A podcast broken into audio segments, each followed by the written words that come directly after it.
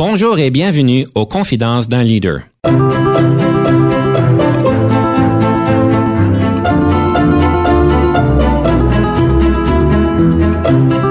Ici Denis Lévesque, coach en leadership. Nous avons donc l'honneur et le privilège de recevoir en studio des leaders qui ont marqué leur communauté afin d'apprendre de leur expérience et de s'inspirer de leur sagesse. Pour devenir un leader authentique, il faut commencer par soi, en exprimant ce qui nous motive, ce que nous sommes et ce que nous aspirons à être. Bienvenue à Confidence d'un leader. Aujourd'hui, nous avons le plaisir d'aborder quelques sujets en leadership comme à chaque semaine.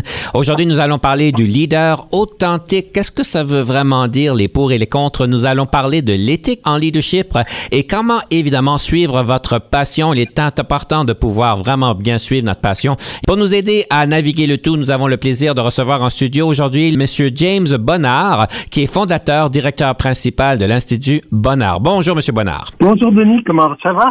Ça va très bien. Je suis bien content de vous avoir en studio. Ça va être une belle conversation. Monsieur Bonnard, vous avez quand même une belle carrière euh, derrière vous et devant vous aussi, je, présume, évidemment. Vous avez fondé votre propre entreprise en 2014. Vous avez été VP de Digital Publishing Solutions à la- l'Association canadienne de- des pharmacistes.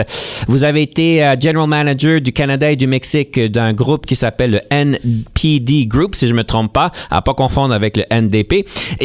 Vous avez été aussi en vente comme VP pour une organisation et vous avez aussi des études intéressantes parce que euh, vous avez étudié en anglais la littérature française, que je trouve intéressant. Vous avez même un PhD en French Studies et puis une maîtrise en French Literature. Je sais pas comment ça marche, euh, étudier le français en anglais. Il faut nuancer. Hein? J'ai fait mon bac à l'Université Queen's en français, mais j'étais aussi à l'Université de Poitiers pendant un an. D'une part, à McGill, c'était dans la maîtrise en français, mais c'est à Montréal, donc il y avait beaucoup de, francophones. Mais mon doctorat était à l'Université de Montréal. Ça, c'était tout à fait en français. Ma thèse, tout comme mon mémoire, ont été en français. Comment est-ce que j'ai trouvé l'expérience? J'ai beaucoup aimé. J'ai aimé la matière. J'ai aimé mes euh, compagnons de classe. J'ai beaucoup aimé mes profs. Je parie que vous avez aimé la France avec le vin et les belles demoiselles. C'est bon. Et les châteaux en plus, c'était vraiment bien. Alors, Monsieur Bonheur, on va commencer tout de suite avec notre segment question de perspective. On va pouvoir, entre guillemets, débattre. Est-ce que le leader doit être authentique? Monsieur Bonheur, je vous donne donc les trois premières minutes. Alors, ça dépend ce qu'on entend par authentique. Alors, je vais vous définir comment moi j'entends authentique. Alors, tout simplement, c'est de dire la vérité, c'est ce qui est juste et de se soucier des autres. Alors, voilà les grandes lignes de leadership authentique. Ça peut paraître simple, mais c'est une portée énorme, non seulement sur nos collègues avec qui on travaille, mais aussi avec nos clients. Je peux peut-être rajouter que finalement, ce que j'ai appris dans mon parcours, c'est que le leadership, c'est la quête de sens et de l'authenticité qu'on vient de décrire et la magie humaine. La magie humaine, qu'est-ce qu'on entend par la magie humaine? La magie humaine, finalement, c'est lorsqu'on travaille avec et pour les gens, pour nos collègues, pour le bien-être collectif de toutes les parties prenantes d'une organisation. Alors, si on parle d'une entreprise, ça comprend évidemment euh, les, actionnaires, ça comprend le conseil d'administration, ça comprend la haute direction, ça comprend les employés, mais ça comprend aussi euh, les clients, ça comprend aussi la société, ça comprend aussi finalement l'environnement. Alors voilà en quelques mots ce que j'entends par le leadership authentique. Monsieur Bonnard, euh, j'apprécie que vous ayez bien défini le tout, ce qui c'est que dans votre, dans, dans le sens dans lequel vous le donnez, j'aime ça ce que vous dites, que ce soit une vérité, que ce soit juste et qu'on se soucie des autres. On sait évidemment du dicton qui dit que c'est pas toutes les vérités qui sont bonnes à dire et, euh, je pense qu'il y a des vérités euh, qu'il est important de pouvoir comprendre évidemment comment délivrer et se faire un jugement si elle doit être dite. Je pourrais dire qu'il y a certaines vérités, je pense qu'on s'entend, que peut-être qu'il y a un bon temps pour le dire, il y a un temps pour le dire d'une manière un peu plus euh, prononcée ou d'une manière un peu plus souple. Et je pense aussi qu'il y a des vérités. Euh, je pense qu'on devrait peut-être se garder à nous-mêmes. Euh, et là, de là, le leadership authentique, ce qu'on regarde, que c'est, je sais que ça devient très, je dirais pas nécessairement à la mode, mais beaucoup de monde en parle. Et j'aime tellement pouvoir mhm. dire que c'est bon de pouvoir savoir qu'est-ce que notre patron, notre patron soit authentique, mais des fois, on veut pas savoir qu'est-ce qui se passe dans sa tête. On peut juste penser évidemment au Sud, au, au dernier président qui vient de finir il y a pas longtemps son terme. Euh, on pourrait tous s'entendre que peut-être euh, Monsieur était, euh, Monsieur Trump était très authentique, mais je sais pas si ça a été au bénéfice des autres tout le temps. On s'entend que toute vérité est pas nécessairement bonne à dire, surtout quand elle est délivrée d'une manière un petit peu rude. Ah, mais j'aime ce que vous dites. Il y a quand même une souciance de soucier, soucier des autres, qu'elle soit juste. Et évidemment, la, la côté de, des compétences, là, je pense que c'est bon de pouvoir comprendre. C'est pas parce que je authentique que je dois dire mes vérités et je suis soucieux des autres que je suis compétent à le faire. Et je pense qu'il y a quand même une question de compétence dans l'authenticité. Euh, et je pense que la communication rentre en jeu d'une manière très prononcée de pouvoir dire, ben, comment est-ce que je fais pour dire quelque chose qui serait important? Puis est-ce que je dis cette vérité pour l'autre ou est-ce que je la dis pour moi-même? On s'entend que souvent, quand, dans les, dépendant du contexte, quand on la dit pour nous-mêmes et non pour l'autre, peut-être qu'on devrait s'abstenir et de peut-être pas être authentique à ce moment-là parce que ça n'appuie pas nécessairement l'autre dans son développement, l'autre dans, dans le mandat qu'il ou elle a assumé et ceci pourrait être donc important à comprendre. Alors euh, voilà, pour nourrir la conversation, mon, Monsieur Bonnard, je vous, euh, je vous présente ces termes-là. Qu'est-ce que vous faites avec ça? Ce que j'en fais, c'est très simple. Il faut nuancer entre la complaisance et l'authenticité. Ce que vous décrivez, à mon sens, c'est beaucoup plus la complaisance que, d'être authentique. Alors évidemment, lorsqu'on entend ou lorsque j'emploie le mot authentique et je dis qu'il faut dire la vérité, ça dépend de ce qu'on entend par vérité. C'est pas n'importe quoi. Finalement c'est d'avoir le courage de dire ce qui doit être dit finalement euh, aux gens qui doivent l'entendre. Alors que ce soit un président d'entreprise, que ce soit un politicien, que ce soit un enfant, que ce soit un collègue.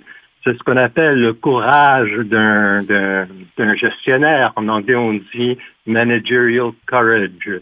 Alors, c'est le courage de dire ce, qui, ce que l'on doit dire, ce que l'on ressent être nécessaire d'être dit. Si on parle de, l'ancien président du Sud, ça, c'était beaucoup plus euh, même, je dirais même pas la complaisance, parce que lui, il un peu n'importe quoi. Mais enfin, c'est pas tout à fait la même chose. Oui, je comprends. Et, évidemment, débattre euh, la terminologie de la vérité avec quelqu'un qui a un doctorat en études françaises, je pense que je suis vraiment à dépourvu et j'irai pas trop loin avec ça. Donc, Monsieur Bonnard, euh, c'est un grand plaisir. Oui, on comprend. J'aime beaucoup ce que vous dites, la question de la différence entre la vérité et une question de complaisance. Et évidemment, ma version de la vérité, est-ce que c'est vraiment la version? En fait, j'ai souvent qu'un de mes euh, collègues, euh, quand je coachais les jeunes au soccer, c'était une personne de la GRC et puis m'a dit, Denis, tu sais quoi? Il y a trois vérités. Et je lui ai dit, ah, mais voyons, vous êtes gendarme à GRC, vous devrez savoir m'expliquer ça. Il dit, oui, oui, en fait, on sait qu'il y a votre vérité, il y a ma vérité et il y a la vérité.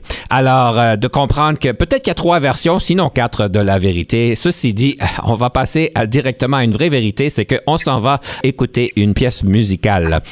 Monsieur Bonnard, ayant dit ceci, je vous invite de présenter la première pièce musicale. Alors, la première pièce musicale, c'est de Charles Aznavour, c'est La Bohème. Pourquoi choisir La Bohème? Pour moi, cette chanson représente le moment privilégié de l'innocence, la passion, le rêve, voire la création. Pour moi, c'est le moment de la pure authenticité. C'est le moment qu'il faut choyer pour toujours. Voilà, la bohème. On écoute la bohème, on prend une pause. Tout de suite après, on revient avec les moments marquants du développement de leadership de M. Bonnard. Je vous parle d'un temps que les moins de vingt ans ne peuvent pas connaître. Montmartre en ce temps-là, accrochait ses lilas jusque sous nos fenêtres et si l'humble garni qui nous servait de nid ne payait pas de mine, c'est là qu'on s'est connu, moi qui criais famine et toi qui posais nu.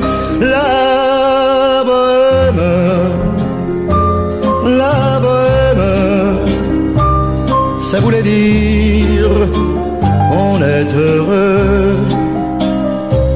La bohème, la bohème, nous ne mangions qu'un jour sur deux. Dans les cafés voisins, nous étions quelques-uns qui attendions la gloire.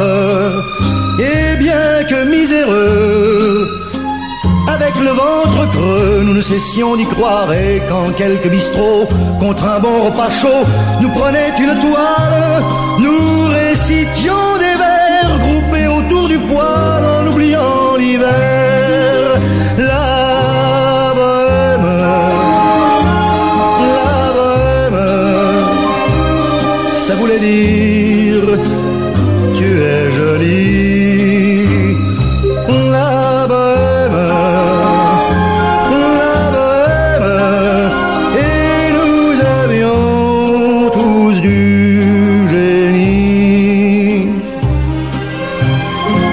Il m'arrivait devant mon chevalet de passer des nuits blanches, retouchant le dessin de la ligne d'un sein, du galbe d'une hanche, et ce n'est qu'au matin qu'on s'asseyait enfin devant un café crème. Épuisé mais ravi, fallait-il que l'on s'aime et qu'on aime la vie?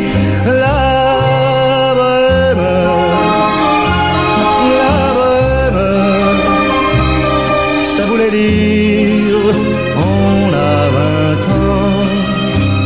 La bohème, la bohème, et nous vivions de l'air du temps.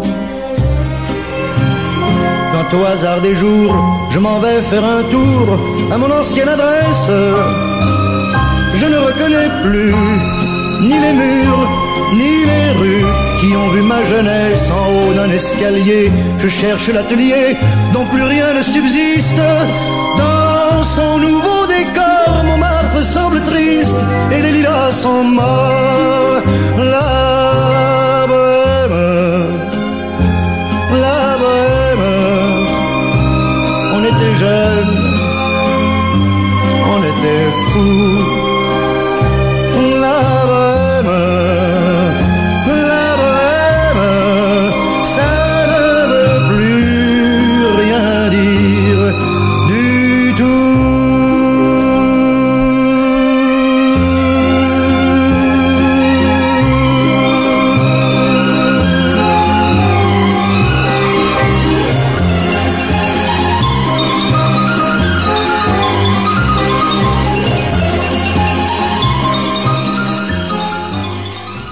Denis Lévesque.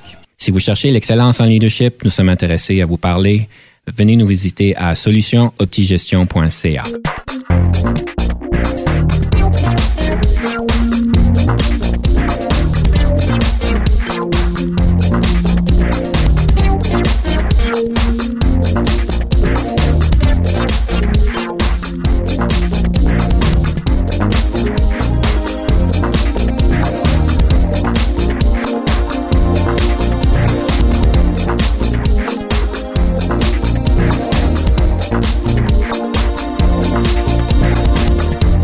sommes de retour à Confidence d'un leader et nous avons le plaisir d'avoir en studio M. James Bonnard, qui est fondateur et directeur principal de l'Institut Bonnard. Monsieur Bonnard, c'est un des segments que je commence en fait à vraiment aimer. C'est les questions des moments marquants. Quand on étudie un peu notre d'où est-ce qu'on vient en tant que leader, on parle souvent en anglais d'un exercice qui s'appelle The Leadership Timeline. On apprend à savoir d'où est-ce qu'on est venu pour savoir qui on est aujourd'hui. Et Monsieur Bonnard, je vous invite de faire la réflexion avec nous en soulignant trois des moments marquants euh, que vous avez eu en développement de leadership, des moments qui vous ont peut-être euh, fait comprendre certaines nuances, que vous avez finalement compris certaines perspectives, euh, des choses qui vous ont marqué, J'ai une carrière assez longue, alors qu'il y en a plusieurs, mais en y pensant, euh, je vais débuter avec un moment qui, euh, qui a été marquant pour moi, difficile, mais marquant et important. C'était un moment où j'ai dû accepter, reconnaître et accepter qu'on est responsable de nos choix et on doit l'être. Et je m'explique. Ça remonte à bien des années où j'étais éditeur. Là, on venait d'éditer un livre, un guide pratique sur le suicide en français. Et c'était la traduction d'un livre américain. Le jour de la parution du livre, le jour même, on voit en manchette dans les journaux de Montréal qu'une jeune fille, enfin une jeune fille, enfin elle avait peut-être 16 ans, 17 ans là, a lu le livre anglais, s'en est inspiré et s'est suicidé. Alors, vous pouvez imaginer que là, ça fait scandale dans tous les mhm. médias. Alors, le soir même, j'étais interviewé à la télé et c'était pas tellement facile, mais c'est pas là la question. C'était deux jours plus tard, j'étais chez ma mère, et ma tante, qui était âgée à l'époque de 75-80 ans, elle est venue me voir, puis elle me dit, écoute James, je sais que tu viens d'éditer le livre, ça s'appelait Éclipse finale en français. Puis elle a dit, euh, j'aimerais en avoir un exemplaire. Est-ce que tu peux, est-ce que tu peux me, le procurer, enfin? Puis j'ai été là, puis j'ai hésité. Puis j'ai dit, est-ce que je veux donner ce livre, ce guide sur le suicide à ma tante? Puis là, je me suis dit, mais, mais, mais je suis pas conséquent. Je suis pas conséquent envers moi-même, je suis pas conséquent envers tout le monde, je suis pas conséquent envers les lecteurs. Alors, si j'ai décidé de publier le livre, c'est parce que je croyais beaucoup, beaucoup que c'était le libre choix de tous et de chacun de le lire ou pas. Il a fallu, mais j'ai trouvé ça très difficile, mais il a fallu en fin de compte que je sois conséquent. Puis le lendemain, je me suis rendu chez elle et je lui ai donné un exemplaire du livre alors pour moi, c'était, ça revenait à être responsable de nos choix, mais vraiment responsable.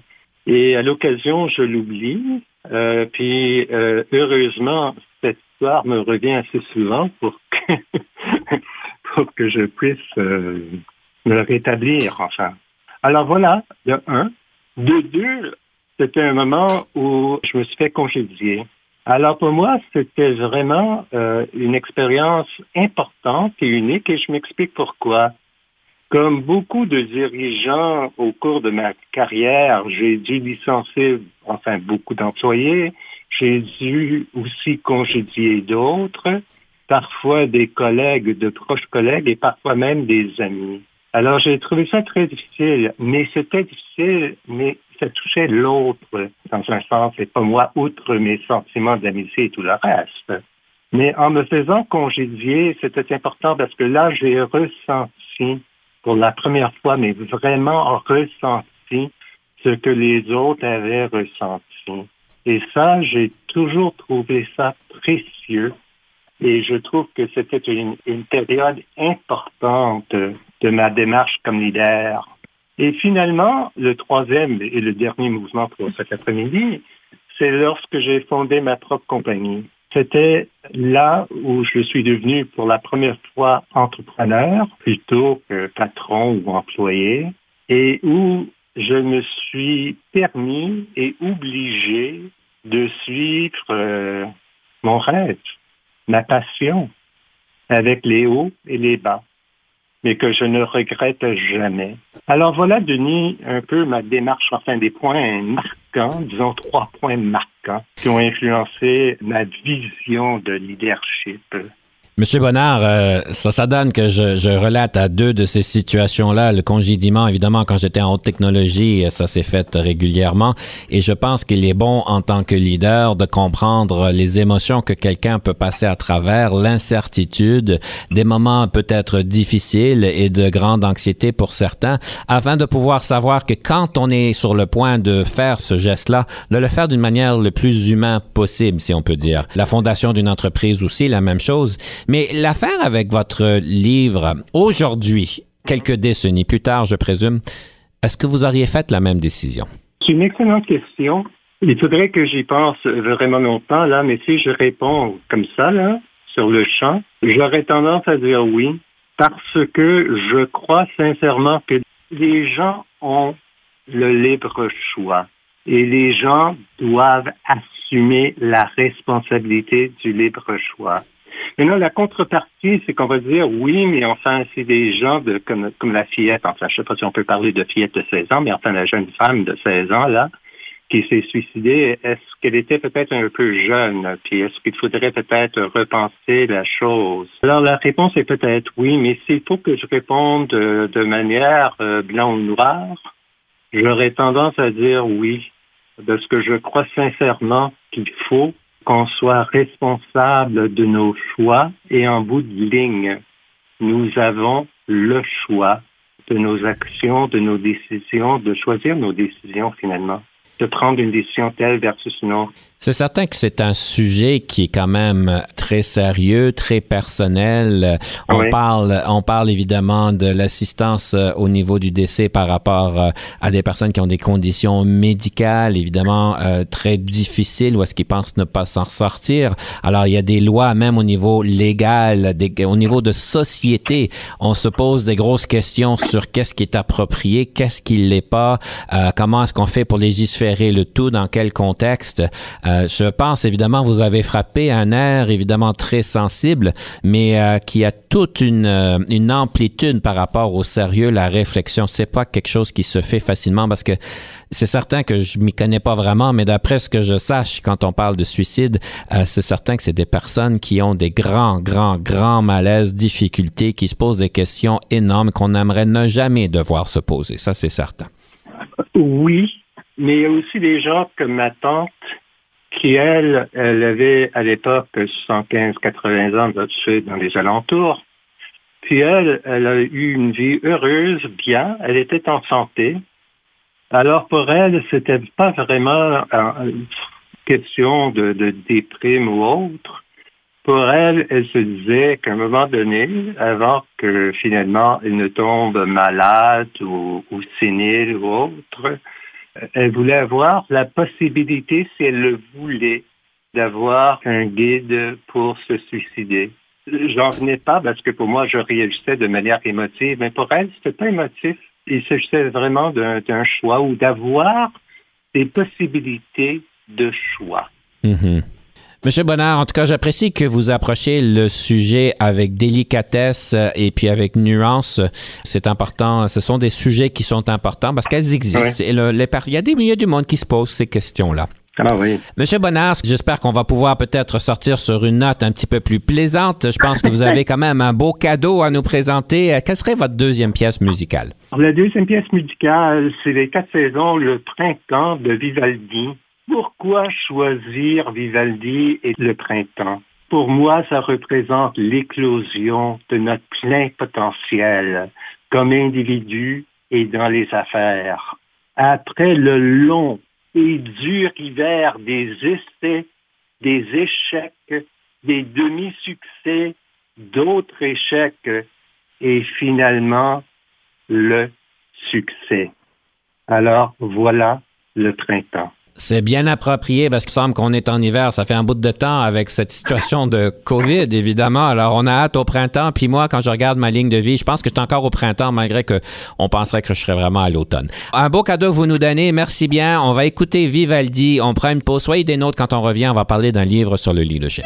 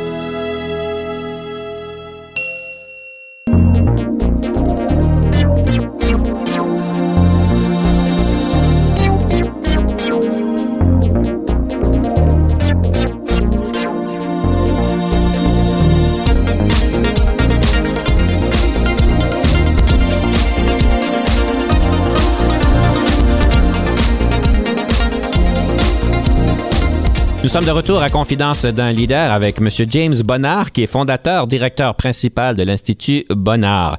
On parle de livres de leadership. Alors, venant de vous, M. Bonnard, je m'attends d'avoir tout un livre que vous avez à nous proposer. C'est quoi ce livre-là? Le livre euh, que j'aimerais vous suggérer ou que je vous suggère, c'est un livre d'Hubert Joly. Et c'est un livre qui s'appelle The Heart of Business, Leadership Beyond Capitalism. C'est un livre qui n'a pas encore été traduit en français, bien qu'Hubert Joly est français. Il, enseigne actuellement au Harvard Business School et il est aussi, ou il a été aussi, euh, le PDG et président du conseil d'administration de Best Buy. Il était reconnu comme l'un des 100 meilleurs PDG au monde par the Harvard Business Review. Pour lui, est-ce que je peux donner une citation du livre, Denis? Tout à fait. OK.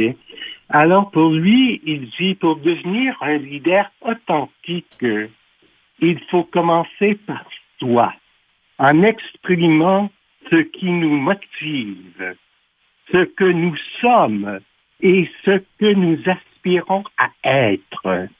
Commencez par vous, soyez le leader que vous êtes destiné à devenir, incarnez le changement que vous souhaitez voir. Alors voilà ce dont ce livre traite. Et c'est passionnant. Je présume que vous l'avez traduit parce qu'il n'était pas disponible en français, mais... Euh, ça, je l'ai traduit, oui. Donc, la plus grande leçon du livre, là, ben, certainement, on parle d'authenticité dans la citation que vous lui faites, mais c'est quoi la plus grande leçon que vous, euh, que vous avez appliquée, peut-être même vous-même? Alors, dans un sens, je l'ai déjà dit, mais je vais en rajouter. C'était lorsqu'il a dit, où il a parlé de dire la vérité, avec un V majuscule ou pas, là, faire ce qui est juste et se soucier des autres. Mais ce que j'ai aussi appris, c'est aussi une leçon d'humilité, mais ça va plus loin que l'humilité. Il y a un fond de, de vérité fondamentale où il a dit que les meilleurs leaders ne grimpent pas au sommet, mais ils sont plutôt portés au sommet. Par qui? Par leurs collègues, par leurs clients, par les autres. J'aime beaucoup ce que vous dites. On grimpe pas au sommet nous-mêmes, mais c'est les autres qui nous y mettent et qui nous y accompagnent, je pense, et qui nous enseignent les leçons.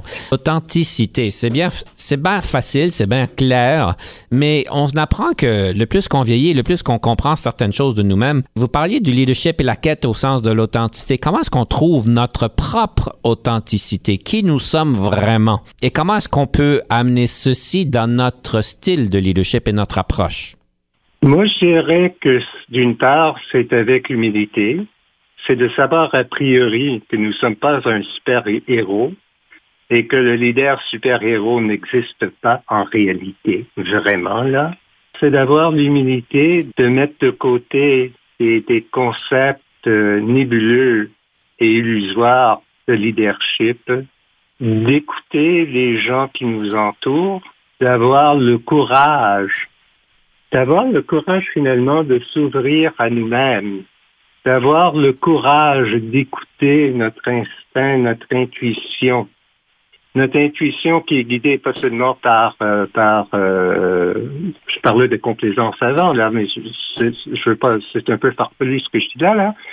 Mais ce que j'entends, c'est vraiment se laisser guider par ce sentiment qu'on a d'une vérité profonde qu'on a en nous et que l'on voit en société. Alors, c'est pas nécessairement d'aller aveuglément par nos sentiments ou notre intuition, mais d'être inspiré par notre intuition et ensuite de le vérifier dans, dans, dans, dans le monde de tous les jours et d'aller de l'avant. C'est aussi, pardon, je réfléchis en même temps là parce que je veux m'assurer que ce que je dis correspond à ce que je veux dire.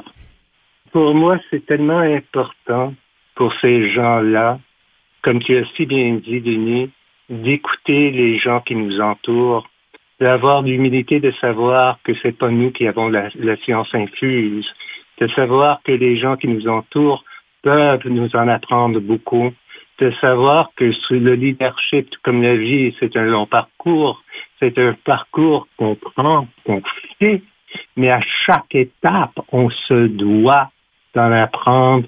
Et lorsqu'on apprend, c'est pas quelque chose qui est pour nous seulement, mais on doit le répandre à d'autres, à ceux qui veulent bien l'entendre.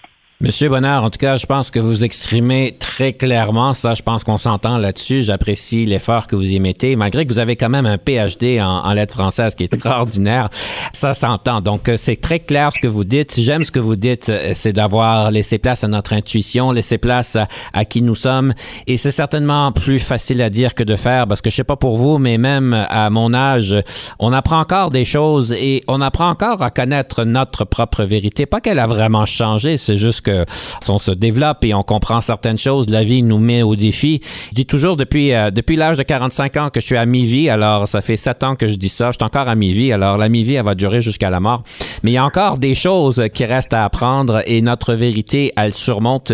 Et puis, euh, j'aime ce que vous dites, c'est de l'essayer avec le monde, notre, notre vérité. Une belle conversation, une belle réflexion que vous nous avez invité à faire et à ce point-ci, je vais tourner la page. Parce que là, je vais vous euh, mitrailler de questions. On va passer à la rafale où est-ce qu'on va vous poser une tonne de questions rapidement. Est-ce que vous êtes prêts? On verra bien. Votre couleur préférée? Bleu. Le lieu visité préféré? Je veux dire Paris. Vos forces? L'écoute. Vos faiblesses?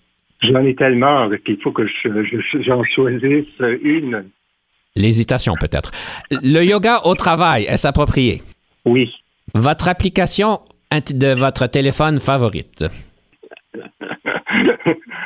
Ça s'appelle les, les, magazines, finalement. Les journaux, tu sais. Le nombre d'heures moyennes que vous passez au bureau? Ah, mon Dieu. Étant entrepreneur, là, j'en passe beaucoup. Alors, euh, je vais dire, euh, par jour, 8 heures, par semaine, c'est 56 heures à peu près. En tant que leader, qu'est-ce qui vous frustre au travail? Tout le côté clérical en tant que leader, qu'est-ce qui vous rend heureux?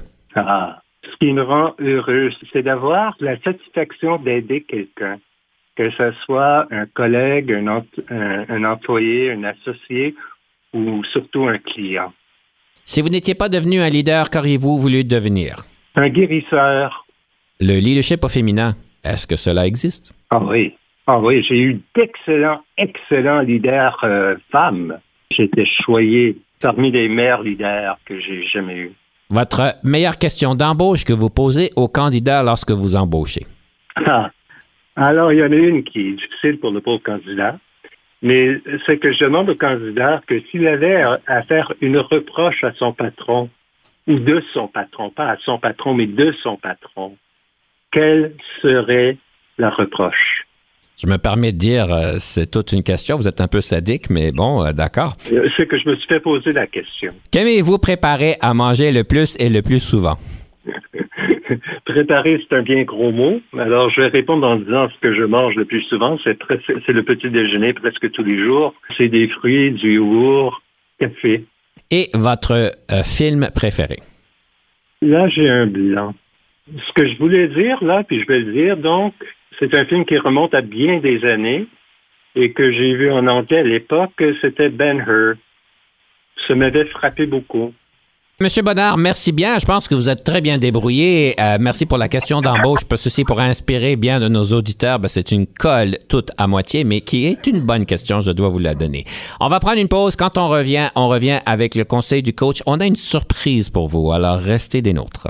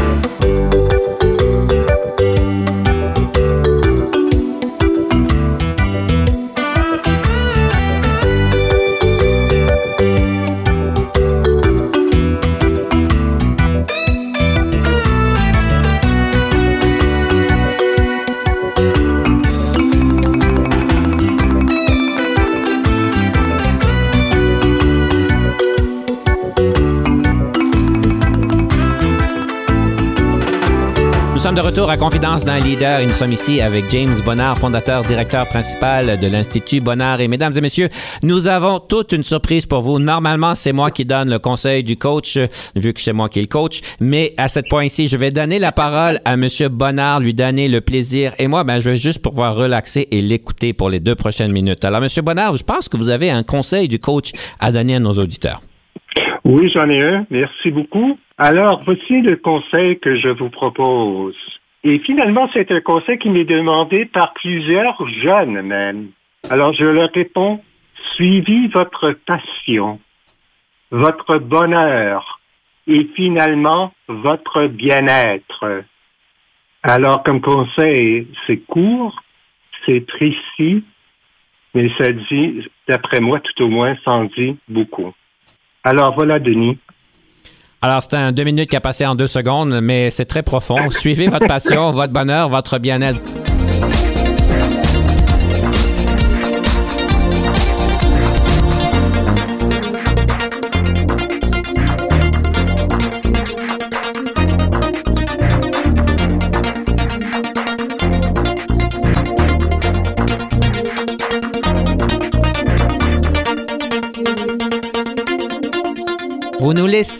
Vraiment avec un goût là pour pouvoir en savoir plus parce que il y a des passions, il y a des bonheurs et des fois le bien-être n'est pas accompagné, euh, qui est peut-être un peu difficile à mettre en place. On sait que dans certaines industries, la compétition est féroce.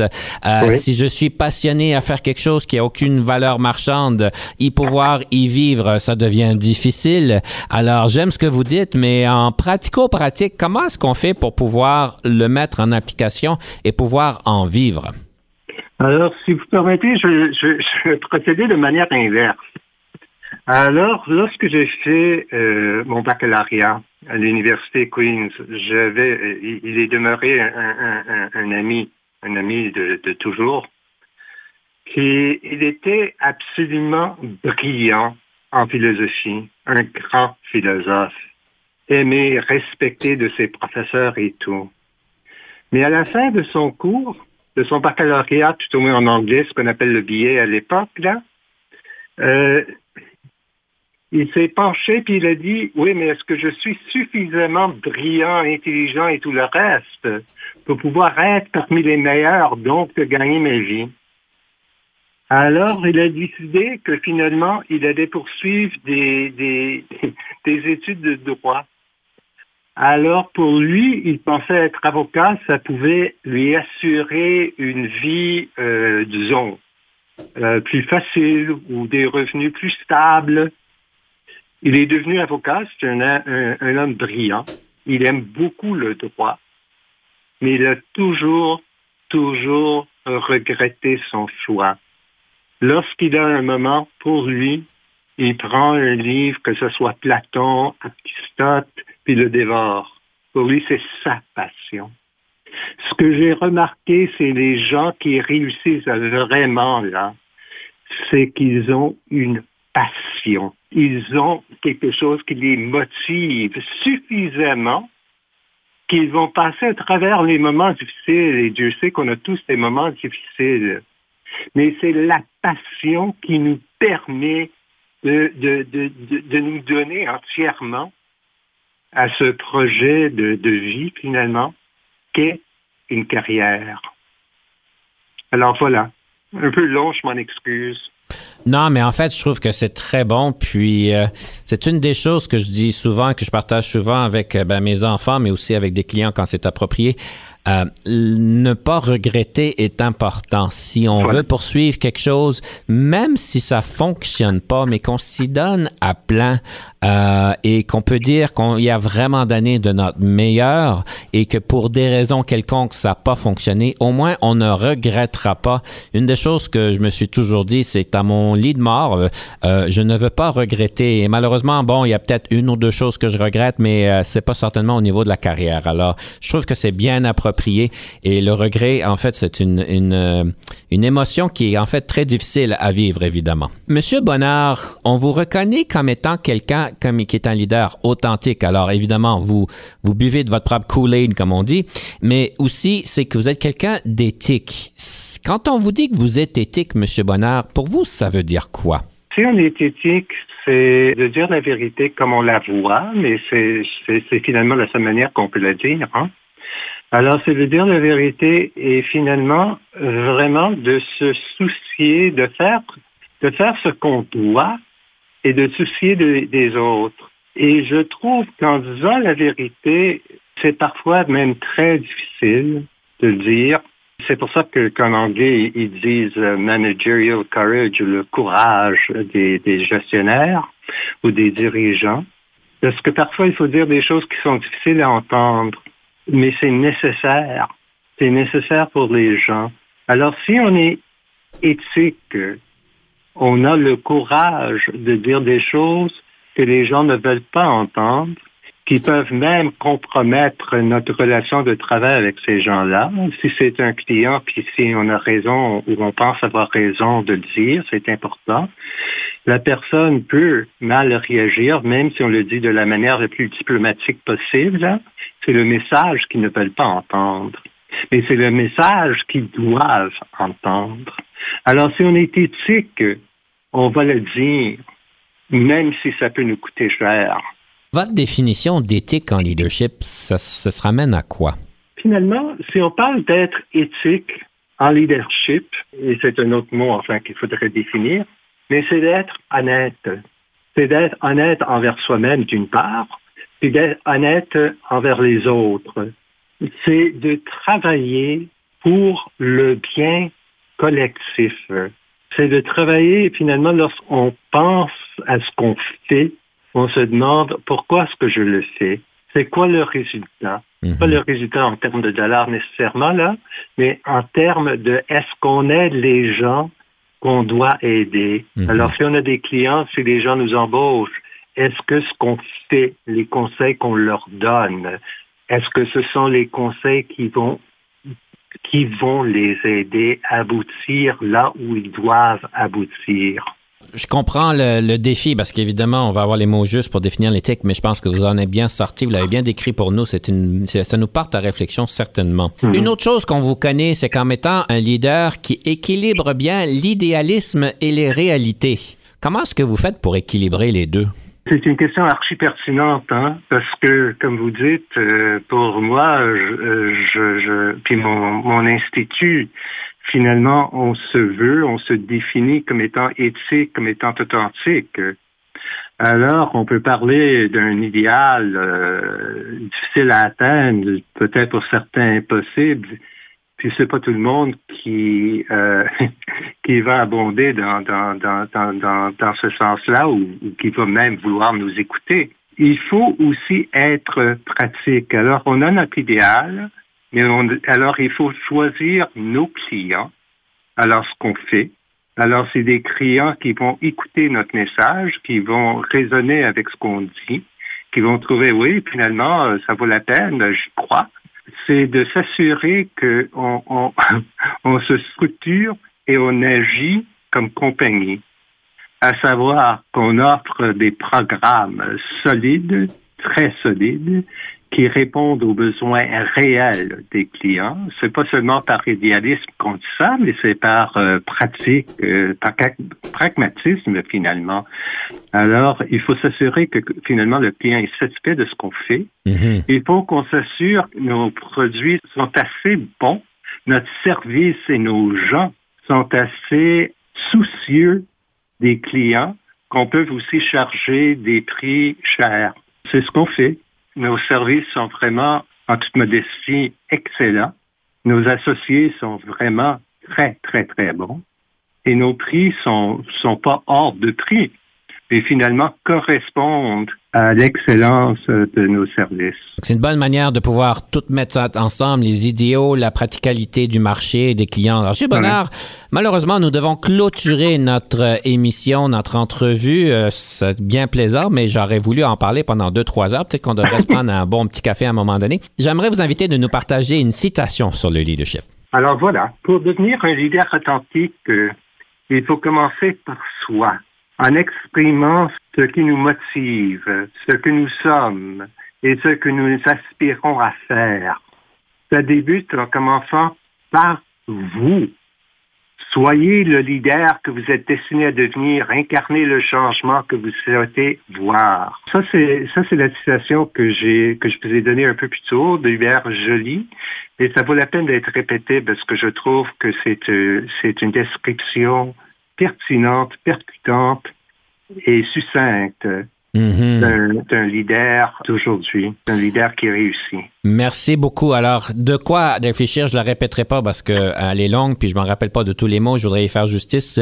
Mais sur ce, Monsieur Bonnard, je vais vous inviter de nous présenter la troisième pièce musicale. Quelle est cette pièce? La troisième pièce musicale, c'est Alléluia de Leonard Cohen. Pourquoi choisir cette pièce musicale maintenant qui est connue de tout le monde? Pour moi, c'est la voix de Cohen c'est la voix grave et craquante de ce chanteur parle, qui présente une grande poésie percutante, presque nue et transcendante. Quel beau cadeau que vous nous avez donné. Merci beaucoup. Alors, on va mettre cette pièce-là pour, pour vous, chers auditeurs. Un gros merci, Monsieur Bonnard. Chers auditeurs, euh, évidemment, on c'est juste un petit au revoir. On est au rendez-vous la prochaine fois, comme d'habitude. There was a secret chord that David played, and it pleased the Lord. But you don't really care for music, do you? Like this. The fourth, the fifth, the minor fall, the major lift, the baffled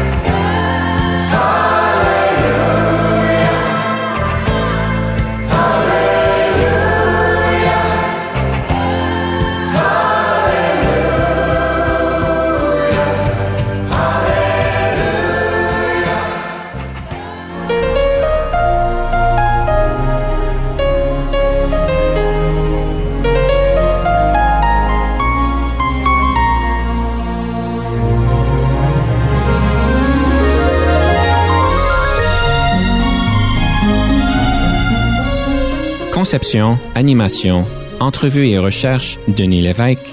Montage et réalisation, Jean-Paul Moreau. Confidence d'un leader est une production et une présentation d'Unique FM 94,5.